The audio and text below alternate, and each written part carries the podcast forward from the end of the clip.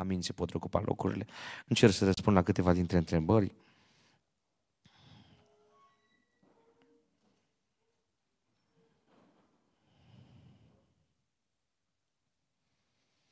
Da, o întrebare zice, știți că dacă o votați ajunge mai prioritară, cum îmi pot da seama dacă niște situații potrivnice sunt piedici de la cel rău sau sunt opririle Domnului? Opririle Domnului întotdeauna au drept scop ținerea ta în pocăință. În momentul în care e o oprire de la Dumnezeu, oprirea asta niciodată nu îți va deschide o ușă mică, mică, mică sau un gemuleț înspre păcat. Oprirea de la Dumnezeu întotdeauna te va canaliza înspre mai multă rugăciune, mai mult post. Da, în mod normal o să-ți vină să le lași pe toate, să-ți vină să te oprești, să nu mai faci nimic, o să-ți vină să te retragi din orice activitate spirituală, dar reține, oprirea de la Dumnezeu are drept scop maturizarea ta spirituală. Întrebare, de ce l-a oprit Dumnezeu între 5 și 8 ani pe Iosif în pușcărie? Noi îl vedem pe Iosif când intră pe coloar, când strigă toți păgânii, am putea noi oare să găsim un altul care să aibă în el Duhul lui Dumnezeu? Și intră ca prim-ministru în față, din pușcărie la prim-ministru. Dar ăia la 5 și 8 ani nu prea ne plac. Între 5 și 8 ani stă în pușcărie. De ce? Știți de ce? Pentru că rămâne curat. Criteriul cel mai important de departajare între oprirea care vine de la Dumnezeu și barierele pe care le pun diavolul este că atunci când vin bariere de la diavolul, ți se propune să lași mai încet cu pocăința. Ți se propune ca să treci barierele, să fii un pic mai liniștit, să o lași mai... să nu fii chiar așa. Să nu chiar să te rogi în fiecare zi, să nu chiar citești Biblia în fiecare zi, să nu chiar postești măcar o dată pe săptămână, să nu chiar fii tu un pic așa, oarecum, chiar cum scrie în Biblie. Da? Opririle de la diavolul vor să îți blocheze înaintarea ta spre Domnul.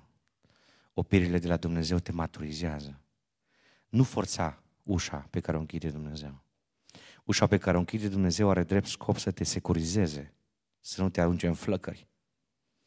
Vor fi momente în care în închinarea ta spre Dumnezeu vei fi aruncat în flăcări, ca cei trei. Dar ține minte, păstrează sfințenia. Păstrează relația ta cu Dumnezeu. Deci, relația ta cu Dumnezeu nu are voie să fie zdruncinată indiferent ce se întâmplă. În momentul în care tu rămâi cu Dumnezeu, chiar în cuptor, Dumnezeu îți oferă o protecție indescriptibilă. Nu știu cum să vă explic, niciun fir de ață după ei, niciun fir de păr din capul lor n-a avut miros de arsură. De ce? Păi ăștia trebuia să fie mai departe, cei mai proeminenți în spațiul babilonian, pentru că erau cei mai dintre cei mai cei, au făcut studiile cei mai înalte, erau cei mai inteligenți, cei mai frumos, cei mai mai cu vază decât toți, sclipitori, IQ ridicat. De ce, cum? De ce arunci, Doamne, în cuptor? Pentru că a fost cu tine? De ce îngădui să intri în cuptor? Dar e o barieră care îi maturizează. E o oprire spirituală care îi crește. Așa că atunci când vezi că ți se ridică bariere, stai foarte, foarte atent, foarte, foarte atentă. Nu te grăbi, nu trage concluzii rapide, pripite. Poate fi o împotrivire a celui rău, dar să știi că împotrivirea celui rău are drept scop să te forțeze ca să cazi în păcat, să treci dincolo de asta, da? Tu zi Domnului întotdeauna, Doamne, eu sunt dependent de Tine, eu sunt dependentă de Tine și dacă vrei să stau pe loc, o să stau pe loc. Dacă vrei să înaintezi, o să înaintezi în măsura în care tu îmi vorbești. Pentru că atunci când e o oprire de la Domnul, de obicei Domnul o cam semnalizează. Și chiar dacă pierzi pentru că ai rămas curat sau curată, să știi că nu pierzi pentru întotdeauna. Vine o zi în care Domnul face o minune, ca lui Iosif. Deci reține, întotdeauna criteriul de departajare este rămâi pe linia bună când ai împotriviri, da? când ai bariere, tu rămâi cu Dumnezeu, dacă rămâi cu Dumnezeu, atunci e foarte important să identifici din ce zonă vin. Și aici vreau să creez o subliniere. Da? Când îți dai seama că sunt de la diavolul, nu zi asta neapărat cu voce tare. Mai multe zile l-au necăjit pe Pavel, ghicitoarea din Filipii. Nu o zis din prima. Vezi, asta e copilărie. Când vezi că e o barieră, las că știu eu că e de la diavol, repede, oh, stai un pic. Analizează un pic problema. Gândește-te, ia o zi de post, cercetează lucrurile, citește mai multă Biblie, roagă-te un pic mai mult. Vezi din ce cauză se întâmplă asta. Ce vrea Dumnezeu să te învețe prin asta? Dacă din prima vii cu rapid, gata, împotrivire de la diavolul, poate că Domnul vrea să îți transmită un mesaj de maturizare. Și fi foarte atent și foarte atentă. Pentru că te iubește Domnul, dacă nu pricepi bine când este o barieră de la Dumnezeu, Dumnezeu îți va aplica o barieră peste care nu mai poți trece. Știți că prima dată el visa pe la 17 ani, avea vise de la Dumnezeu. Dar să nu știa că să le spună. Mergea mm, public și zicea, pac, pac, pac, tată, vezi că vei fi sclavul meu. Nu, no. pac, a primit-o. Uite că nu știi să vorbească. O să vină o zi în care tu, tată, dita mai patriarhul, o să-ți lipești fruntea de sărân în fața mea. Și ce o zis tată? Bă, vezi, controlul medical. Cam măsoară ce papuci ai tu, ce eu, ce înălțime, vârstă. Gândește un pic. Păi normal că tatăl i-a aplicat un dojană, că el nu știu când trebuie să vorbească. În mintea lui ce o zis? O, împotrivire de la diavolul. Dar nu știu să se maturizeze. Vedeți? Și împotrivirile de la diavolul, țineți minte ce vă spun acum, foarte important. Și împotrivirile de la diavol au scop de maturizare. De ce credeți că Dumnezeu îngăduie pe satana să vină să te atace? Ce, Dumnezeu nu poate crea în jurul tău protecție să nu vină niciodată asupra ta? Pa da. Păi Dumnezeu controlează istoria, inclusiv diavolului îi permite temporar să acceseze o parte din planurile lui Dumnezeu, ca în cazul lui Iov, și să vină la Iov și să-l arunce pe o grămadă de cenușă și să facă praf toate casele lui. Unde e aici Dumnezeu? Păi ce, Dumnezeu e pământ? Nu știe ce face? Ce se întâmplă în momentul ăsta? Dumnezeu zice, vreau să îl maturizez pe Iov. Îi iau tot ca să văd dacă mă iubește pe mine sau ce i-am dat. Când treci prin momentul ăla în care îți ia Dumnezeu tot, ține minte, fă pe Dumnezeu cel mai important. Spune lui Dumnezeu, da, Doamne, Tu rămâi pentru mine cel mai important. Până n-ajungi la momentul ăla de maturizare spirituală în care nu teoretic, practic, în străfundul inimii tale, o să-i zici lui Dumnezeu, Doamne, dacă mi-ai rămas numai Tu și pierd tot, e suficient. Să știi cum te poate folosi Dumnezeu. Când te mai bazezi pe proptele, pe idei, pe planuri, pe mesaje, pe reacții, pe da, când uh, ai anumite sisteme de prieteni care te ajută, Dumnezeu nu-i chiar singura ta soluție. Când ajungi la punctul terminus, când parcă zici, praf se alege de mine și nu mai am niciun viitor, cum a zis nevastă sa lui Iov, bleastă pe Dumnezeu și te-ai dus, mori. Momentul ăla important ce zici. Și să știi că atunci când îngăduie Domnul are scop special. Ce nu vorbesc de context în care cineva păcătuiește, pentru că întrebarea nu se referă la asta și din cauza păcatului se, ajung la, se ajunge la bariere, cum trebuie să ne raportăm atunci când credem din toată inima că se va întâmpla ceva și totuși nu se întâmplă. Răbdarea e sfântă. Așteptarea e la fel de sfântă. Este așa o poezie foarte frumoasă pe care vă recomand și vouă băieților și vouă fetelor. Așteaptă. Așteaptă. O să te enervezi așteptarea asta. O să te ardă tălpile și vârfurile. La, da? O să-ți vină zici, bă, ce te aștept? Ce aștepți? Așteaptă. Momentul ăla în care realizezi că tu crezi, se întâmplă asta. Dacă e din partea Domnului, aici trebuie să verifici foarte bine, dacă e din partea Domnului, se va întâmpla, garantat. Dar tu așteaptă. Cum să ai așteptarea? Așteptarea asta trebuie să fie activă. Rugăciune, Biblie, post, apropiere de Dumnezeu gata cu murmurul. Aici e o mare problemă. Este câte unul care cârtește, domnule, dimineața până seara. Bombă necontinuă. ce e cu tine? Ești copil de clasa întâia. Continuu comentezi. Nu-ți place aia, nu-ți place aia, nu-ți place aia, nu-ți place... Te oprește-te. Ai crescut, vezi că te zici, deja a trecut de vârsta aia. Trebuie să nu mai bombă. Trebuie să... Păi ce, ce vrea Dumnezeu cu asta? De ce m-a pus Dumnezeu pe mut? De ce mă pune în stand-by? De ce mi s-au închis ușile nas? De ce mi se întâmplă asta? Domnul are un plan. Domnul știa că dacă nu ți se închidea ușa aia și intrai pe ușa respectivă, poate ajungeai să nu mai fi mântuit în 10 ani. Să știți că cunosc oameni care au intrat într-o, pe o ușă care nu a fost a lor și și-au pierdut mântuirea. Și Domnul vede în 10 ani, de acum încolo, și zice, mă, nu vreau să las. Așa că eu să trătesc o ușă, pac. Ai, ce te rează, ce aia. Îți vine să faci ceva. Dar ce să faci? Numai ție poți să faci ceva. Adică să zici, Doamne, ajută-mă să aștept mai mult, să mă rog mai mult, să citesc Biblia mai mult, să postesc. Răbdare. Foarte importantă răbdare. Știți de ce? Răbdarea, odată manifestată în viața ta, îți maturizează sistemul de percepție spirituală. Când ai răbdare, când pricepi cum vezi, uh, cum trebuie să reacționezi în fața barierelor, deja când treci prin evenimente mai grele în viitor, tu ai o maturizare. Nu ați observat oameni care nu se aruncă în valuri să aibă reacții. Stau, analizează, se roagă, cercetează.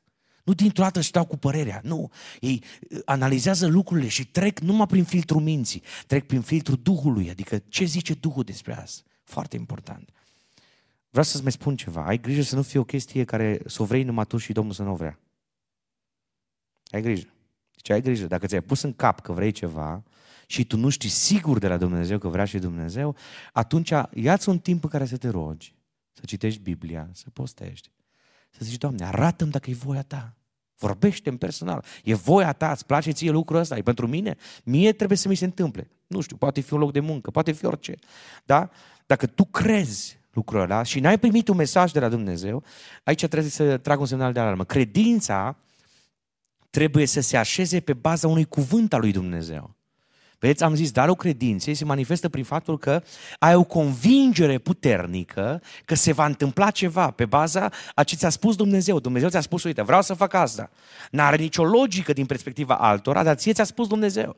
Deci credința nu are, nu are eficacitate, nu are suport dacă nu are un mesaj. Credința vine în urma auzirii. Ai primit mesajul? Trebuie să crezi ce ai auzit. Dacă nu, dacă îți imaginezi. Este oameni care își imaginează. Eu cred că. Și eu când eram adolescent credeam că o să ajung în America și o să mă însor. Oh, ce bine că m-am căsătorit pe Cluj. Am încheiat subiectul. Că de el încep. E mai complicat pentru voi, pentru mine nu, că îmi place. În fine, da. Care este diferența dintre un duc necurat și firea pământească? Punctual în modul în care lucrează satana există niște trepte. Deci diavolul lucrează în primul rând la nivel personal prin ce îți place ție. Asta se numește fire pământească. Îți activează planurile tale, ă, plăcerile tale, pasiunile tale și în măsura în care tu hrănești firea pământească, devine mult mai compatibilă cu ce oferă diavolul. Adică e ca un magnet care se atrage. Da? Ei, când e vorba de un duh necurat, asta înseamnă că firea ta pământească nu neapărat că e trezită, poate fi așezată chiar într-o zonă de respect și Duhul din tine, adică Duhul Sfânt, să fie mai puternic decât firea pământească, dar Duhul rău vine să atace din exterior. Asta e o, e o prezență străină a diavolului. Asta e o diferență foarte mare. Când diavolul și-a planificat să deruleze un atac demonic, asta nu neapărat activează ceva din firea ta pământească. Se poate plia pe asta, dar poate să atace dincolo de percepțiile tale, adică cu o, o presiune și o putere mult mai mare. Așa că e foarte important firea pământească să o ținem la respect și orice lucru care alimentează firea pământească să îl dăm la o parte și când identificăm un duh care ne atacă pe noi ca și persoane într-o relație bună cu Dumnezeu, nu-i deloc greșit să intrăm în post, în rugăciune, să căutăm un sfătuitor, să ne mărturisim orice greșeală, orice scăzământ. De ce? Duhul rău are putere asupra vieții unui om în momentul în care găsește un cuibușor călduț în viața omului. Când există un păcățel. Da? Oh, asta nu e problema. Există problema aia, da? Acolo vine și se instalează. Și asemenea un, unui cățeluș care îi place un loc călduros. Se pune acolo, se furișează, intre printre...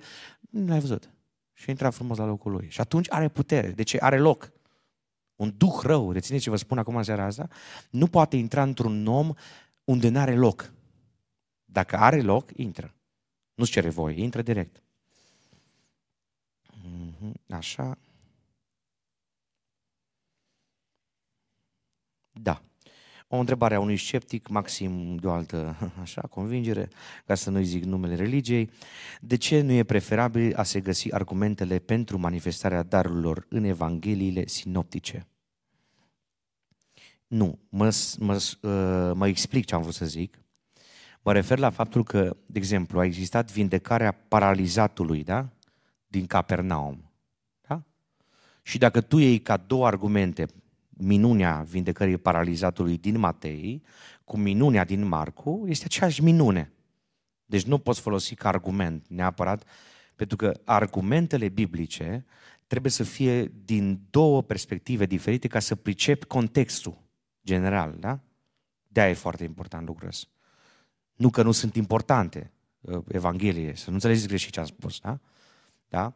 Acum, dacă întrebarea e un pic diferită și o pricep cum vreau eu, o întorc ca să iasă cum trebuie, să vă răspund la ce vreau, da? Și anume, o să zică unii, de ce darurile Duhului Sfânt nu sunt în Evanghelie? Ba, sunt.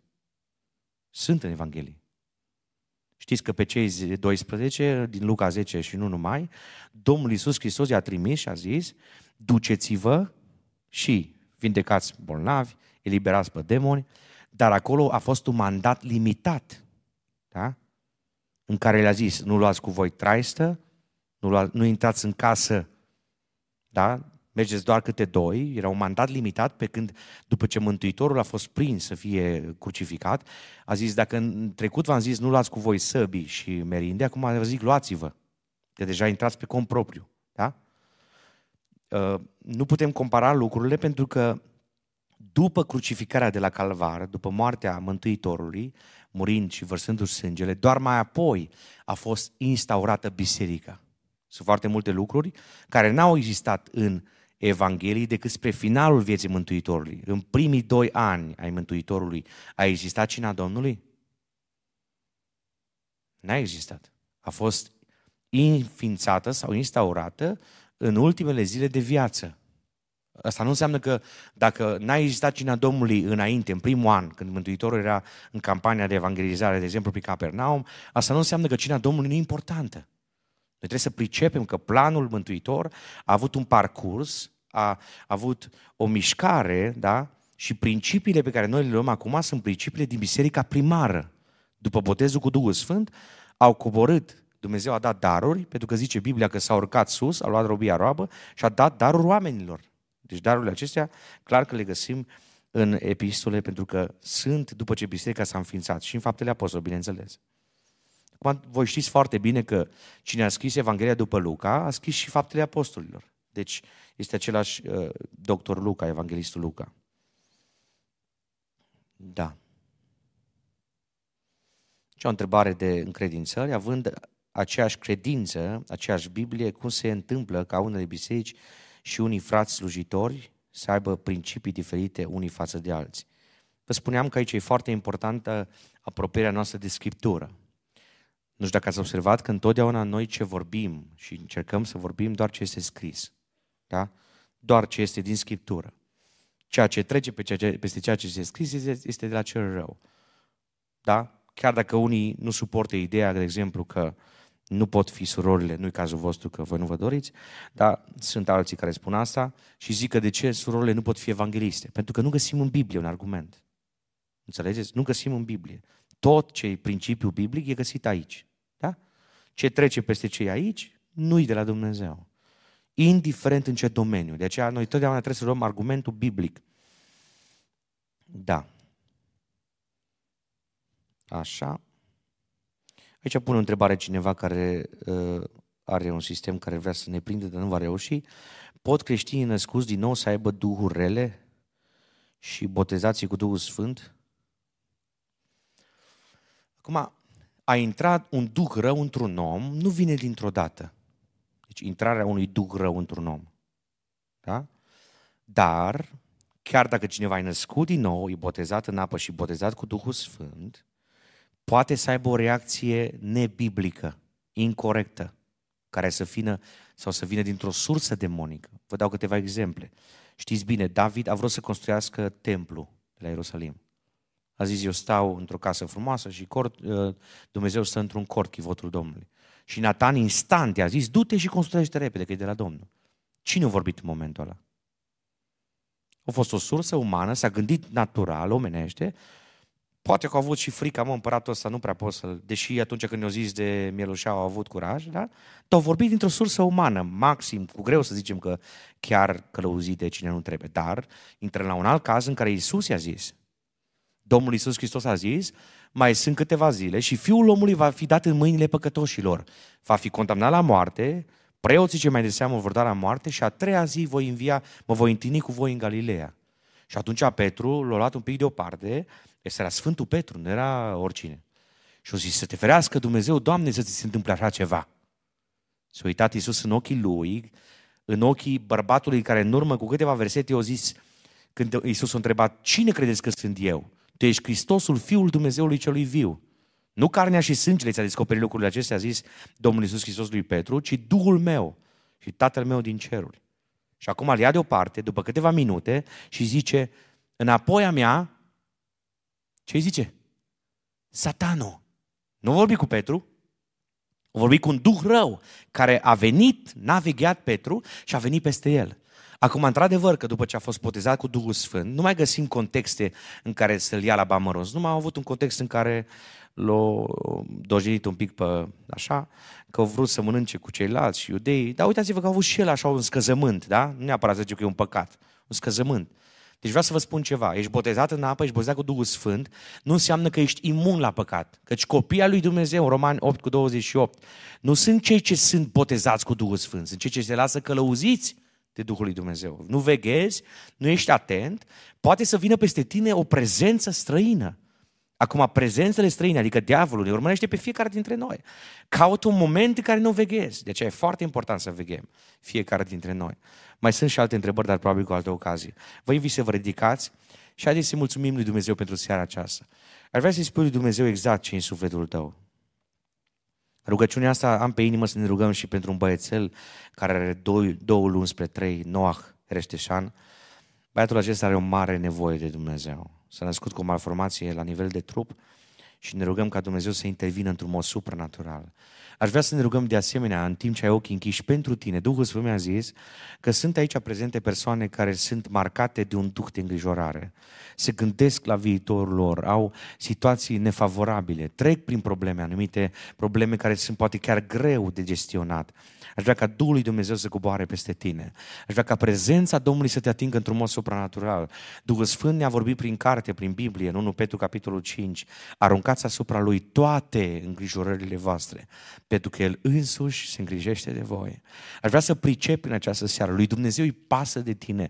Dumnezeu se îngrijește de viața ta. Dumnezeu este interesat de viitorul tău. Dumnezeu are un plan specific cu tine, nu cu altcineva, nu cu alții, nu cu oamenii de lângă tine. Poate îți spui, da, are cu cutare, are cu cutare. Văd că lucrează în viața cu tărei persoane, dar în viața mea nu văd că lucrează. Aș vrea să pricep că Dumnezeu lucrează în viața ta, la nivel privat. Înainte să ne rugăm pentru asta, în ultima rugăciune. Dacă sunt aici prezente persoane, dacă sunt băieți sau fete, frați sau surori, care, da, mărturisesc în fața Domnului în timp ce toți vă rog să aveți ochii închiși, care are o problemă, că se confruntă cu situația asta, că trece printr-o stare de descurajare și de neîncredere, că trece printr-o stare de îngrijorare și satana îi strigă în urechi și îi spune, tu nu poți, tu nu știi, tu nu reușești, ție nu-ți merg lucrurile, tu n-ai niciun sorț de izbândă.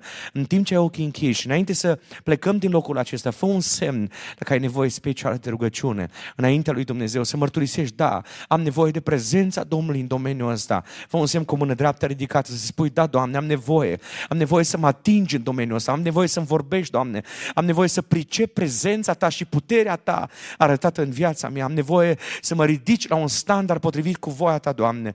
Aș vrea să ne rugăm, nu vă grăbiți, nu-i prea târziu pentru sufletul tău ca să fie ridicat, ca să fie binecuvântat, ca să simți prezența Domnului. Noah are nevoie de Duhul lui Dumnezeu care să-l atingă, are nevoie de prezența lui Dumnezeu, dincolo de faptul că oamenii se vor implica financiar, are nevoie de Duhul lui Dumnezeu care să lucreze. Există o putere nevăzută care are putere să transforme și să vindece și să dă, dă, dea la o parte orice malformație. Există putere în numele lui Isus. Am vorbit despre darul credinței. Vrem să vedem lucrarea lui Dumnezeu la lucru și Dumnezeu cum își întinde brațul Lui și cum activează lucrări supranaturale, să se vadă lucrările Domnului în viața ta, în sufletul tău, să pleci de aici ridicat, să pleci de aici transformat, să pleci de aici revigorat în numele Domnului, să pleci cu credință că Dumnezeu are putere, are un plan special cu viața ta, are putere să dea acest curaj să arunci și să arunci, să ridici povara îngrijorărilor tale, să le arunci la Golgota, la piciorul crucii lui Hristos. Domnul se îngrijește de tine, Domnul are viitor pentru viața viața ta.